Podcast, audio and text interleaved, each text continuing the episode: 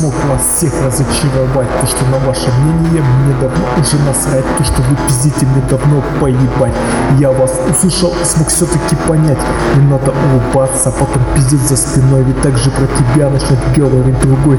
Не надо говорить, что в жизни я не стремлюсь В отличие от тебя, с кем попало не ебусь. И мне лично все равно, что за ты за гусь К этой теме думаю, что я не вернусь. И что бы ты ни сказал, я посклюсь Неправда не пиздешь, слышать не боюсь Тем, кто против, нахуй всех нас ждет конкретный успех.